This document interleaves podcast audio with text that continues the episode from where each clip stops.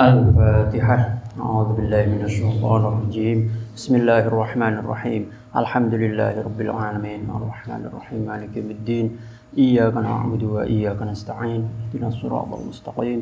صراط الذين أنعمت عليهم غير المغضوب عليهم ولا الضالين. رب اغفر لي ولوالدي. آمين. بسم الله الرحمن الرحيم. وجاهد نفسك wajahid lan nemen-nemen sira nafsaka ing awak dewek sira. Maksudnya nafsu ya nafsumu perangi nafsumu. Ai khawatiroha tegese pira-pira gemrenjete nafsaka fi syar'i ing dalam syariat. Qala ngendika sapa imamu sahlun at-tusturi imam sahl at-tusturi rahimahu muga muga melasi ing Imam Sahal sapa Allah Gusti Allah taala halimah haluhur sapa Allah. Aswaul maasi utawi paling alane pira-pira maksiat iku hadisun nafsi omongane ati.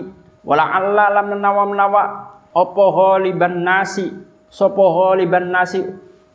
Kaprahe menusa iku layak uduna ora pada milang-milang sopo anas zalika ing mengkono-mengkono hadis nafsi zamban ing dosa. Wa idza taqa nalikane wedi sapa al muridu wong kang ngarepaken al isho ing nenglengaken ila hadis nafsi maring omongane ati wa kana lan ana sapa murid iku mulaziman wong kang netepi li zikri maring zikir ittaqoda mangka murub opo al qalbu ati bizikri kelawan zikir wasara lan dadi apa? Qalbu ati iku sirran.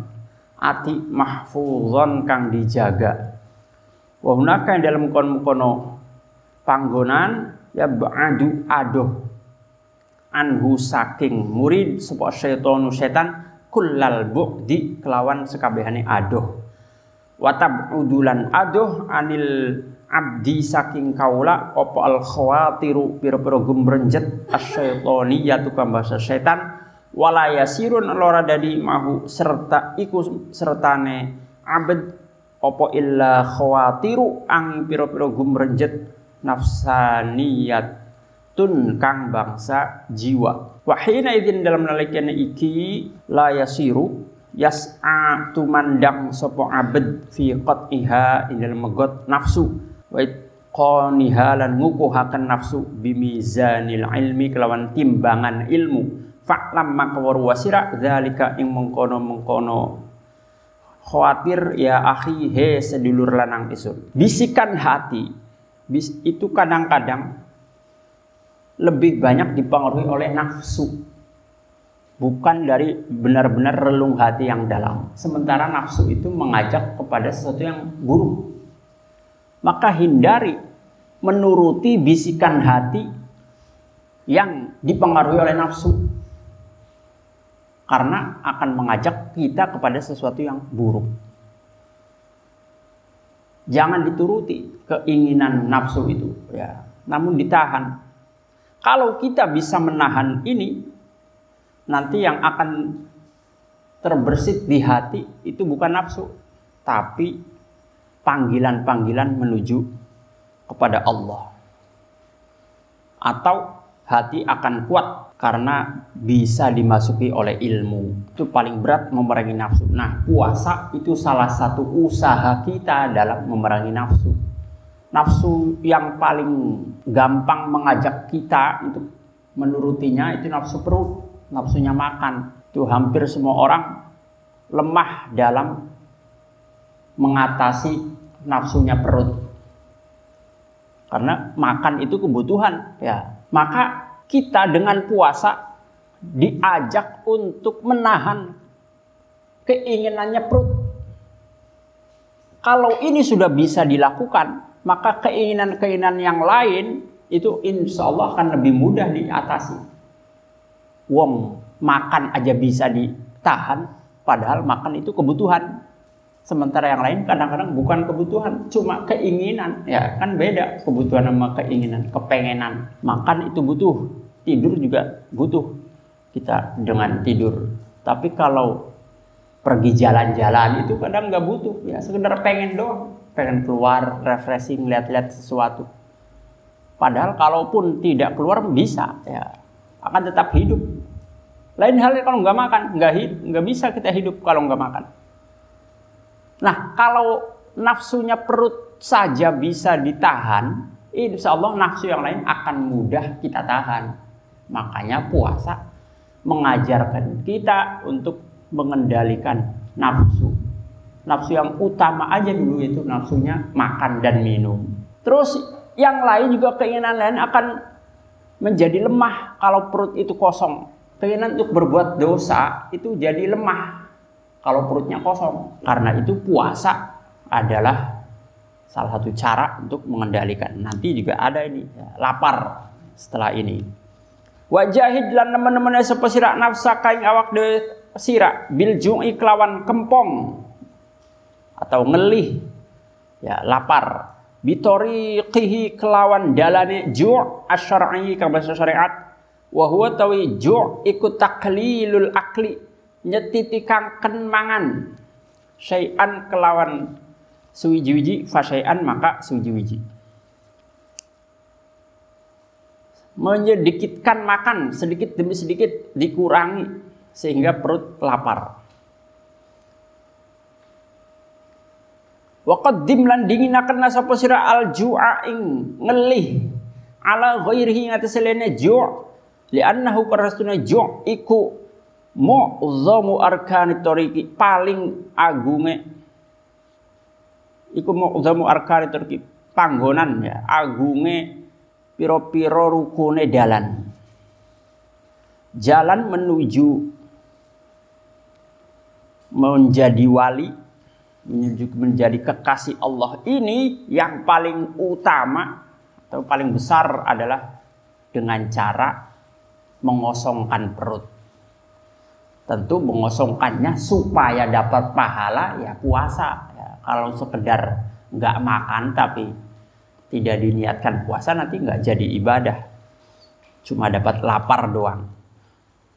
Wali annahu lan karena setuhune kelakuan iku laisa ora anak lin nafsika duwe awak-awakan fi bidayati amriha ing dalam kawitane perkara nafs opo syai'un suwiji asra'u kang luwi cepet lin diha maring tunduke nafas minal ju'i tenimbang ngelih. Tidak ada permulaan cara yang efektif untuk mengendalikan nafsu agar agar tunduk kecuali dengan cara lapar. Di annahu karena ju' iku muzillun. Ngina akan al muluka ing pira-pira raja. Fadlan apa maning an saking liyane muluk kalau raja saja dengan lapar dia merasa menjadi hina apalagi yang bukan raja. Jika raja saja kalau kelaparan itu akan terhina. Apalagi kita yang bukan raja. Wali annahu lan karena setuhune ju' iku yahullu ngudari apa ju' minal ajza'i sang berbero bagian at-turabiyati kang bangsa lebu wal ma'iyati lan kang bangsa banyu biqadri ma kelawan kadare perkara yakunu kang ana apa ma. Fayasfu maka dadi bersih apa al qalbu ati. Wali anna baqiyal arkani lan karena setuhune sekarine pira-pira rukun ikut tabi'un anut lahu maring ju' bil khassati kelawan. Atau lahu maring qalb bil khassati kelawan bil khassati kelawan khusus wali anna khawatiran nafsilan karena setuhune pira-pira gumrenjete ati. Iku latad afu ora apes apa khawatir illa bihi angin kelawan ju' Wa dzakara lan nutur sapa Syekhu Muhyiddin binil Muhyiddin binul Arabi Syekh Muhyiddin Ibnul Arabi. Rahimahu muga-muga melasi ing Muhyiddin bin Arabi sapa Allah Gusti Allah taala halimah lur sapa Allah. Fi fil futuhatil makkiyati fil futuhatil makkiyati dalam kitab futuhatul makkiyah kitab karangan Ibnu Arabi apa yang disebut? Anallaha astune Allah ta'ala halimah halur sapa Allah iku lamma khalaqa sumangsane nyiptaaken sapa Allah an-nafsa ing nafsu qala. Ngendika maka ngendika sapa Allah laha maring nafsu. Man ana? Man utawi sapa iku ana isun? Faqalat maka jawab apa nafas? Man ana. Man utawi sapa iku ana isun.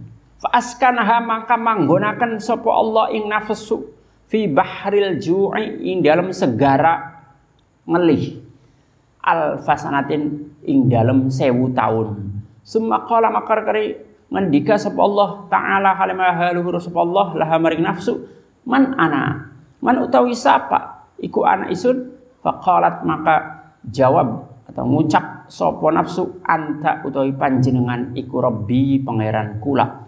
Ketika Allah menciptakan nafsu Allah berkata pada si nafsu hei nafsu man anak siapa saya Dijawab oleh nafsu. Man ana lagi, man ana. Ya kan melunjak ya. Ditanya sama Allah, man ana, siapa, siapa saya? Jawabnya, siapa saya? Oh siapa saya lagi? Melunjak nafsu itu. Sama Allah berani. Itu Allah. Kamu ditanya sama guru, siapa namamu? Eh dijawab, siapa namamu? Ngeledek kan. Ya. Itu nafsu tuh. Ya. Ini berani-beraninya sama Allah. Lalu karena nafsu ini ngelunjak, songong dia, akhirnya Allah menempatkan dia di lautan kelaparan selama seribu tahun. Taruh ditempatkan, biarkan dia lapar selama seribu tahun. Setelah selesai seribu tahun, lalu ditanya lagi sama Allah si nafsu itu. Man anak, siapa saya? Barulah si nafsu menjawab anta robbi, engkau Tuhanku. Baru mengakui Allah sebagai Tuhan, menjawab benar ya. Setelah lapar selama seribu tahun. Yang tadinya berani sama Allah. Itu nafsu ya, ketika dia pertama kali diciptakan. Nah sementara nafsu ada di dalam diri kita ya. Lah itu melunjaknya luar biasa itu nafsu itu sama Allah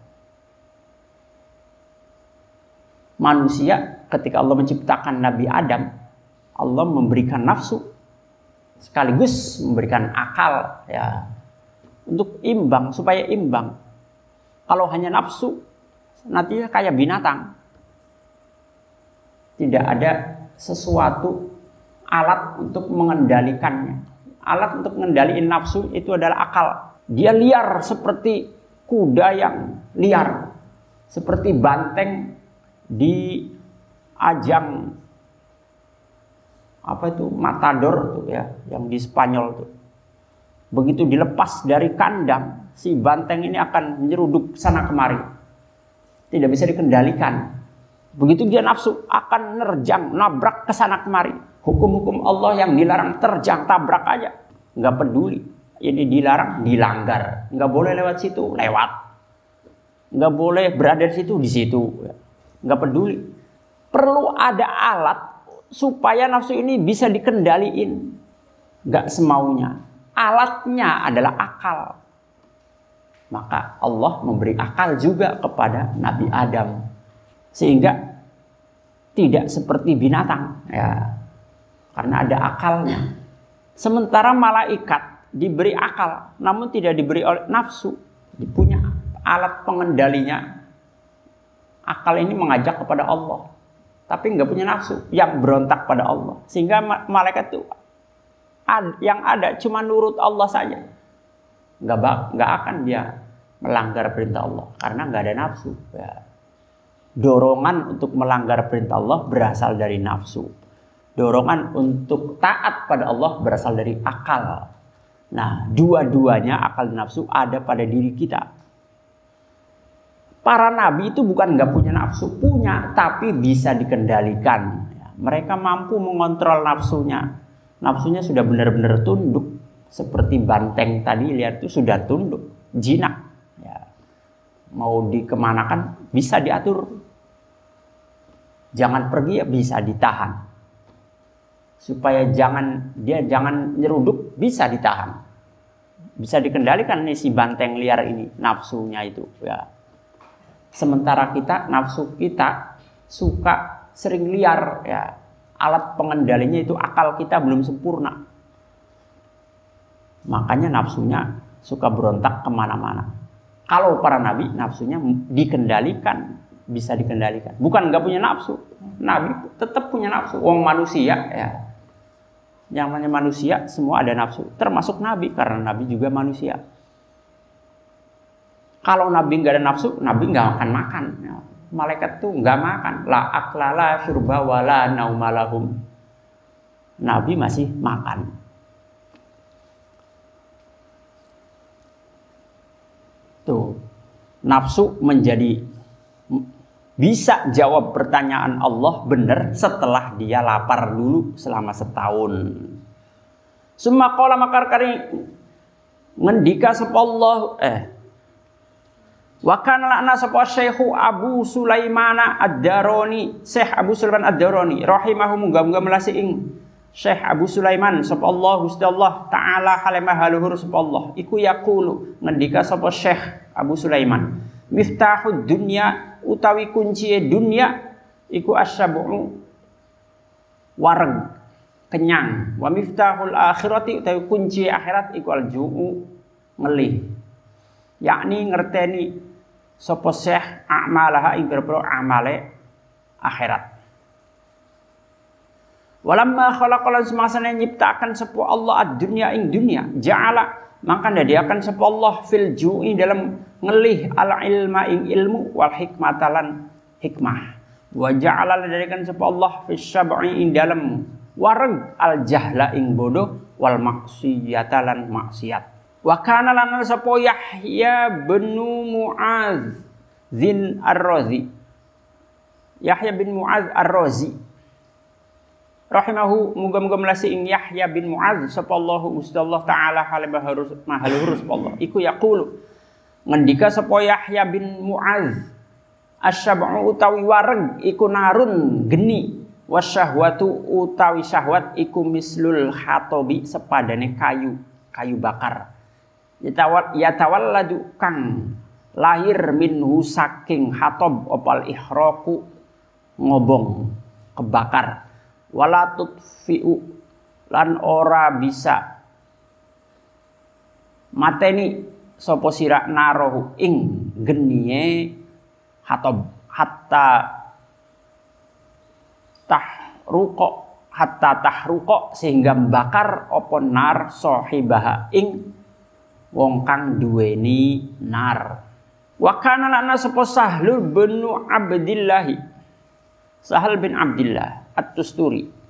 Rahimahum muga melasi ing Sahal Subhanallah Allah taala halimah halur Allah iku yaqulu ngendika sapa Sahal man utawa sapane wong iku aroda ngarepaken sapa man ayyakula ing yen tamangan sapa man fil yaumi ing dalem sedina maroteni kelawan rong ambalan fal ya beni maka becik banguna sopeman lahu kadue man mi lafan ing kandang. Wa kana sapa malikun? Malikun ibnu Dinarin Malik bin Dinar. Rahimahu muga-muga melese ing Malik bin Dinar sapa Allah Allah taala halama halur sapa Allah. Iku yaqulu ngendika sapa Malik bin Dinar man utawa sapa wong iku aroda ngarepaken sapa man ayyafirra ingin ta melayu sapa setan setan fi zillihi dalam aub aube man falyakhar. Maka becik maksa sapa syahwatahu ing syahwate man.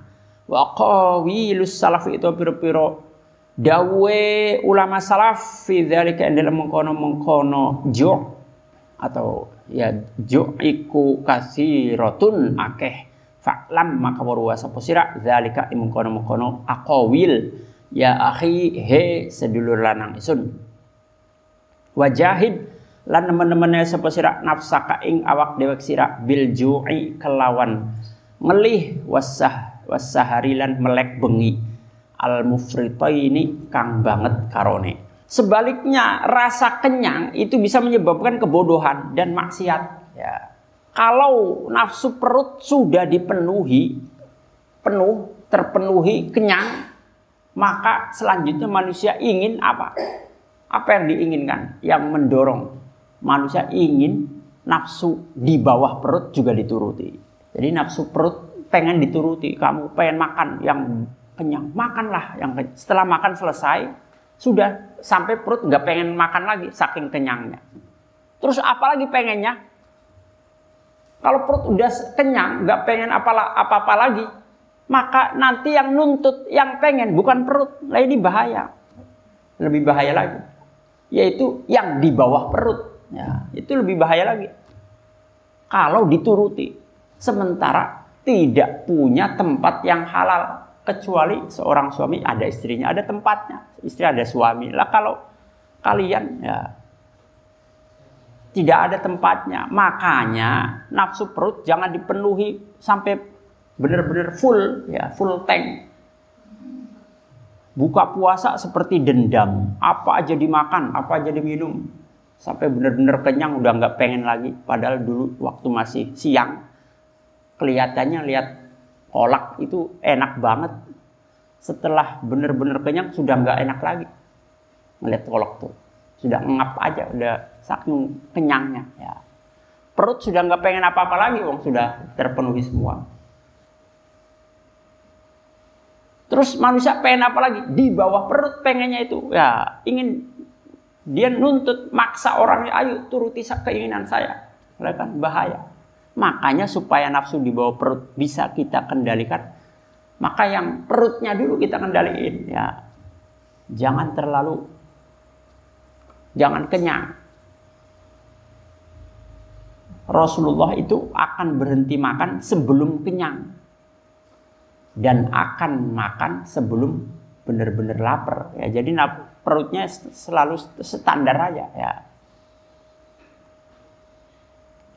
Terus untuk kita santri orang Indonesia umumnya kalau udah perut itu kenyang juga kadang-kadang ya, sering ding, seringnya ngantuk ya kalau udah ngantuk menerima ilmu itu susah. Orang ngantuk nggak bisa mikir. Saking kenyangnya. Nggak diajak mikir males. Akhirnya diberi ilmu nggak masuk. Maka itulah yang disebut kenyang bisa menyebabkan kebodohan. Kalau perutnya kenyang terus belajar dalam keadaan perut kenyang terus susah ilmu itu masuk. Karena kalau udah terlalu kenyang akan malas mikir ya dikasih ilmu sulit untuk diterima karena mikirnya lagi lemah pikirannya. Supaya mudah ilmu itu masuk, maka perut jangan kenyang. Dan banyak lagi pendapat ulama tentang nasihat-nasihat ulama tentang ajakan kepada kita untuk selalu lapar ya. Tidak terlalu kenyang. Wa bihalan mayahaken nafsu fil amali dalam beberapa amal asyaqati kang abot takziban karena nyiksa laha maring nafsu litan koda supaya tunduk apa nafsu laka kadua sira. Idza da'autaha nalika yang ngejak sapa sira ing nafsu limardatillahi maring kon ridone Allah taala halemahaluhur sapa Allah. Wadzalika utai mengkono-mengkono it'abiha iku li annaha karena setuhune nafsu qabla riyadati ing dalam sedurunge dilatih iku tusbihu nyerupani apa nafsu ada bata ing gegermetan. Al haruna kang mogok. Wakala ijlilan kaya pedet. Pedet tu anak sapi. Alladzi yuallimunahu kang pada ngajari sopo wong akeh ing ijil at-tahina ing tepung fit-tahuni ing dalam penggilingan tepung. Fatarahum maka ningali kabeh ing wong akeh yujawwi'unahu gawe kempong. Sapa wong akeh ing ijel waya humuna lan pada nutupi sapa wong akeh ainaihi ing mata lorone ijel wa yudawwirunahu lan mubeng-mubengaken sapa wong akeh ing ijel biderbi kelawan mukul fit tahuni ing dalem tempat penggilingan. Au ghairiha atawaliyane dabah alal farhi ngatasé kang kosong. Fala yazalu maqara gingsing gisir apa angel iku kadzalika kaya mengkono-mengkono fitohun. Hatta yadharo sehingga pertela lahum kadhe wong akeh min saking ijel apa kamalul inqiyadi. Sempurnane tunduk. Fahunaka maka iku ing dalam kono panggonan yut'imunahu aweh mangan sapa wong akeh ing ijel waya fukuna lan pada nyopot sapa wong akeh al ing tutup an ainaihi saking mata lorone ijel fa'lam maka warwasira zalika imkon mukono keterangan ya akhi he sedulur lanang isun. Nafsu itu nafsu kalau tidak dilatih itu seperti hewan yang mogok atau ibarat anak sapi yang diajar untuk menggiling tepung di tempat penggilingan. Zaman dulu tepung gandum itu digiling, alatnya ya, yang menggiling itu sapi. Ya. Kalau sekarang udah pakai mesin, tinggal pentombol tergiling. Dulu pakai tenaga sapi. Nah sapi ini kudu diajarin supaya bisa giling. Padahal sapi ini nggak punya akal. Ya. Tadi adanya nafsu. Gimana caranya supaya sapi bisa diajar padahal dia hanya ada nafsu. Caranya mereka supaya sapi bisa menggiling itu dibuat lapar dulu si sapi itu. Setelah lapar kemudian kedua matanya ditutup terus diajak keliling muter. Karena alat penggilingannya itu muter. Si sapi itu dorong apa gitu ya? Jalan muter. Nah si putaran itu menggiling tepung itu berat eh, gandum atau beras ya. Nah yang butuh tenaga gede maka sapi digunakan. Di sapinya di diajak lapar dulu, nggak dikasih makan sengaja, terus matanya ditutup, terus diajak muter-muter sambil dipukulin, dicambukin. Ayo, ayo. Terus saja seperti itu. Sampai sapinya karena udah lapar ya nggak bisa ngapa-ngapain lagi mau berontak nggak bisa udah tenaga nggak bisa tapi masih aja dipaksa dicambuk supaya jalan ya dia jalan kalau lemah cambuk lagi jalan jalan jalan lagi. Terus saja begitu.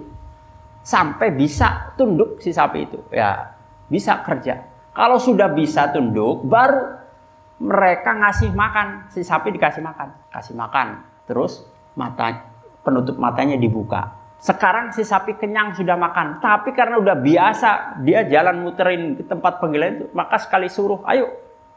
Langsung dia muter. Meskipun kenyang perutnya sudah terlatih si sapi ini. Waktu ngelatihnya si sapi dalam keadaan lapar. Bisa tunduk tuh sapi. Itu orang dulu cara melatih sapi untuk menggiling gandum menjadi tepung. Sebegitu juga nafsu kita. Itu perlu dilatih supaya bisa diajak taat pada Allah. Ya caranya kita ajak lapar terus paksa. Aduh, males banget saya sholat terawih. Paksa. Caranya tuh ya karena nggak ada cara untuk melawan males kecuali maksa. Siapa yang maksa? Diri kita sendiri. Ya. Aduh, males banget ini sekolah. Paksa, berangkat. Padahal sih males. Males banget ini ngaji habis. Paksa, ya, berangkat Terus saja begitu dipaksa berangkat. Wong nggak paksa nggak bakal mati ini ya. Kamu kalau maksa kamu, diri kamu sendiri untuk berangkat sekolah apa mati? Enggak. Enggak, enggak sampai mati ini. Males jangan dituruti, dipaksa. Enggak perlu orang lain nyuk maksa kamu. Ayo berangkat. Sambil dicambuk nggak perlu. Kita sendiri maksa diri kita itu satu nggak ada obatnya malas itu cuma satu yaitu paksa. Ya. obatnya malas tuh. Terus saja paksa diri kita diri kita sendiri. Kalau dari mulai satu sanawiyah kamu biasa memaksa diri sendiri padahal sebetulnya malas tapi berangkat aja lah udah paksa.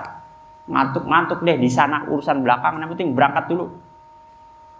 Mau ngaji berangkat aja dulu setahun dilewati, dua tahun terus saja begitu. Lama kelamaan jadi kebiasaan. ya tiga tahun lah insya Allah satu aliyah udah biasa. Sudah nggak berat berangkat ke sekolah tuh. Karena awal-awalnya memang dipaksa tapi lama kelamaan jadi kebiasaan. Nggak males berangkat sekolah tuh. Malah sudah nggak enak kalau nggak sekolah. Peras, aduh saya di asrama aja mau ngapain? Nggak sekolah nggak enak. Saya biasa berangkat berangkat ah aduh saya biasa ngaji ngaji ah saya biasa baca Quran jam segini ngaji dah Padahal awalnya dulu maksa ya. Karena terus dilatih jadi bisa. Jadi nggak berat lagi. Seperti anak sapi tadi. Selain nafsu perlu dipaksa, juga perut kitanya kudu jangan sering kenyang ya. Atau kalaupun kenyang jangan kenyang banget, mau terus saja makan, apa aja dimakan. Wakilla lan nyetitikaken nasira annauma ing turu am kana ka. Selagine mungkin opo ma ing sira li annahu karastuhune kelakuan iku laisa ora anak fihi ing dalam iku fihi dalam naum opo faidatun faidah dunyawiyatun kama dunya wala ukhrawiyatun lan ora kang bahasa akhirat fahuwa mangkotawi naum iku akhul mauti sedulur lanange mati. Waqad addu lan teman-teman pada ngitung sopo ulama min atba'il hawa. Saking piro-piro wong kang melu hawa. Isaron naumi ing dinginaken turu ala qiyamil laili ing atase tangi. Wengi fi misli layali soifi dalam umpamane piro-piro wengi musim panas musim ketiga. Wadzalika utai mengkono-mengkono isarun naum iku dalilun. Dalil bukti ala adami mahabbatil haqqi ing atase ora anane demeni Allah demen ing Allah taala halimah luhur sapa Allah. Wa qala lang dika sapa sahibul wasiyah as-saharu utawi melek bengi ada imu kang langgeng iku yuzibu ngajuraken opo sahar. Al arkana ing pira-pira rukun al arba'ata kang papat. Wa yahullu halan. Wa haluha ngudari opo sahar ing arkan. Ngudari opo sahar ing arkan. Alma a rupanya banyu atau almai ya. Almai rupane banyu wa turobilan lebu wal hawa ilan udara wan narilan geni. Wa hunakalan iku dalam kono panggonan yang zuru ningali. Sapa murid ila alamil malakuti maring alam malakut. Fayastaqu mangka brontok sapa murid ila mardatillahi maring gon ridone Allah taala halimah luhur sapa Allah Wa kana lan ana sapa Syekhu Abdul Hasani Al-Azzazi, Syekh Abdul Hasan Al-Azzaz. Rahimahu ngauga melasing Abdul Hasan Al-Azzaz sapa Allah Gusti Allah taala halimah halur sapa Allah. Iku yaqulu ngendika sapa Abdul Hasan. Bunia dibangun opo hadzal amru ikilah perkara ala salah sati asya'a ingat telu piro-piro perkara. Allah yakula rupane yenta ora mangan sapa wong sapa atau murid. Illa indal faqati angin indal nalikane butuh. Wala yanama lan ora turu sapa murid. Illa indal ghalabati angin ing dalem nalikane nglindih ngantuk. Wala yatakallamu lan ora ngomong sapa murid. Illa indad darurati angin ing dalem nalikane darurat. Termasuk jalan yang ditempuh untuk menjadi kekasih Allah adalah mengurangi tidur di malam hari diganti dengan bangun malam. Yaitu untuk ibadah bangun malamnya. Istirahat malam, tengah malam bangun ya untuk bangun malam sehingga tidurnya berkurang. Tidur itu saudaranya mati ya. An-naumu maut mati kecil kalau tidur tuh. Orang lagi tidur nggak ngerasa apa yang sedang terjadi pada dirinya. Baru dia terasa ketika dia bangun ya. Dia baru tahu kalau dia habis tidur setelah dia bangun. Kalau lagi tidur nggak tahu kalau dia lagi tidur, nggak ngerasa. Hilang. Pas bangun baru tahu, oh saya itu ternyata tadi itu tidur. Ya, apa kamu kalau lagi tidur ngerasa kalau lagi tidur? Enggak. Kerasanya kalau bangun, kamu diganggu terus bangun, baru terasa. Terasanya kalau bangun. Kalau enggak, nggak bakal terasa. Biar diapa-apain kamu nggak bangun nggak terasa. Kamu lagi diapain. Maka seperti mati. Nah, karena tidur seperti mati, maka tidak ada yang bisa dilakukan. Ya. Tidak ada ibadahnya. Tidur mulu. Tapi kalau bangun terus ibadah itu baru bermanfaat, berfaedah. Jadi tiga jalan yang ditempuh seperti menurut Abdul Hasan Al-Azzaz untuk menuju kepada Allah yaitu tidak makan kecuali lapar tidak tidur kecuali sangat ngantuk dan tidak berbicara ketua, kecuali terpaksa harus ngomong kadang-kadang kita perut belum lapar sudah makan nggak lapar makan. Ada cemilan lumayan. Nggak terlalu ngantuk, nggak ngantuk tidur. Ya. Nggak perlu ngomong ngomong ngomong mulu. Lah itu susah nanti menuju ke Allah. Wa kana lana sapa ibnul hawari ibnul hawari rahimahu muga-muga melasi ing ibnul hawari sapa Allah Gusti Allah taala halimah halur sapa Allah. Iku yaqulu ngendika sapa ibnul hawari kullu muridin utawi saban-saban murid la yakunu kang ora ana iku fihi dalam kullu murid. Apa salah telu pira-pira tingkah fahuwa mangkutawi kul murid iku kadzabun. Wong kang akeh gorohe. Tarkul mali rupane ninggalaken harta wa amilan panganan wal manamilan turu. Fala ya'khudhu mangka ora ngalap sapa kul murid min kulli wahidin saking saben-saben siji illa biqadri darurati ang kelawan kadar darurat Sementara Ibnul Hawari berkata, yang ada kaitannya dengan tidurnya. Setiap murid yang mau menuju kepada Allah, dia kalau tidak ada sifat, tiga sifat ini, terus ngaku-ngaku dia dekat sama Allah, itu dia bohong, pembohong besar. Tidak akan orang itu bisa dekat dengan Allah kalau tidak melalui tiga ini. Satu, meninggalkan harta. Dua, ninggalin makanan. Yang ketiga, ninggalin tidur. Ya. Kalau masih sering tidur, senangnya tidur, terus ngaku dekat sama Allah, bohong. Kalau masih doyan makan, apa jadi makan, terus ngaku senang Allah, bohong. Senang sama duit, tapi juga ngomong senang sama Allah, jelas bohong. Ya. Kok senang duit? Kalau senang Allah nggak senang duit. Ini menurut Ibnul Hawari. Wa hunakan dalam kono dalam mengkono panggonan yasluhu patut sapa kullu murid limu jalasatil haqqi maring ngawori lungguh Allah taala halimah haluhur sapa Allah. Fama kullu zakirin mangka ora anak utawi saban-saban wong kang zikir iku mujalisun wong kang ngawori lungguh. Faklam maka ngerti ya. Sapa sira zalika? Ing mengkono-mengkono qaul Ibnul Hawari ya akhi he sedulur lanang isun. Nah tiga sifat tadi masih senang harta senang makan senang tidur. Meskipun dia duduk dalam keadaan berzikir duduknya itu tidak sedang ber, bersama Allah ya jadi kalau wali zikir itu seakan-akan dia duduk berzikirnya itu seakan-akan duduk bareng Allah ya menemani Allah duduk terus ngobrol ngobrol dengan zikir menemani Allah duduk. Kita tidak mengatakan bahwa Allah duduk tapi seakan-akan gitu ya.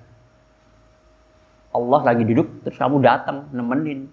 Itu para wali ya kekasih Allah sementara kalau zikirnya kita karena kita ini masih suka makan suka tidur suka sama duit tidak nemenin Allah tidur.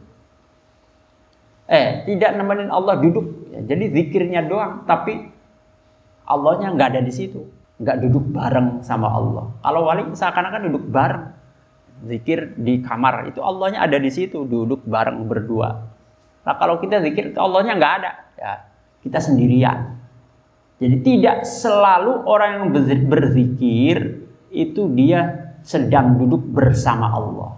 Selama masih ada tiga sifat ini kata Ibnu Hawari, zikirnya belum sampai tingkat duduk bersama Allah. Walzamil uzlah. Ya, jadi kitab ini kelihatannya tipis, tapi kalau dilihat isinya kalimatnya susah, banyak yang susah. Isinya juga tinggi kalau diamalkan ini. Ya, kita disuruh untuk mengurangi makan, mengurangi itu kan susah, berat. Nih. Kemarin ada sifat riak, sedikit aja kita ngelakuin ini udah dianggap riak, susah banget ya. Jauh ini tingkatan dari tingkatannya kita ini, makanya disebut tinggi ilmunya, meskipun tipis. Jadi jangan lihat kitab itu kadang dari gede atau tipisnya. Banyak kitab yang tipis kayak Al-Minah ini tapi isinya ternyata tinggi untuk dipraktekkan. Masih berat untuk kita ngelakuin ini. Meskipun kita Fathul Qorib lebih tebel tapi kayaknya masih mendingan gampangan Fathul Qorib ya jadi tidak ukuran kitab tipis. Kemudian isi kajiannya mudah bahasanya gampang diamalinya gampang nggak selalu jadi lihatnya ilmu bukan dari tebal atau tipisnya. Meskipun isinya eh, hanya 20 halaman ya, tapi diamalkan untuk kita ini sangat berat. Tapi nggak apa-apa, sekedar tahu aja dulu ya. Kalaupun belum bisa ngamalin, tapi yang penting tahu dulu. Oh begini tuh jalannya para kekasih Allah itu. Paling tidak kita tahu ya Meskipun untuk dipraktekkan masih sangat jauh. Sama kayak kita hikam itu tipis bentuknya, tipis halamannya, tapi isi kajiannya berat untuk diamalkan. Terus bahasanya juga sulit. Bahasa Arabnya itu perlu benar-benar mendalam. Makanya melihat eh, ngaji tidak melihat tebal atau tipisnya ukuran kitab. Ya. Tapi lihat isi materinya. Walzam al-uzlah wallahu a'lam bisawab. Wassalamualaikum warahmatullahi wabarakatuh.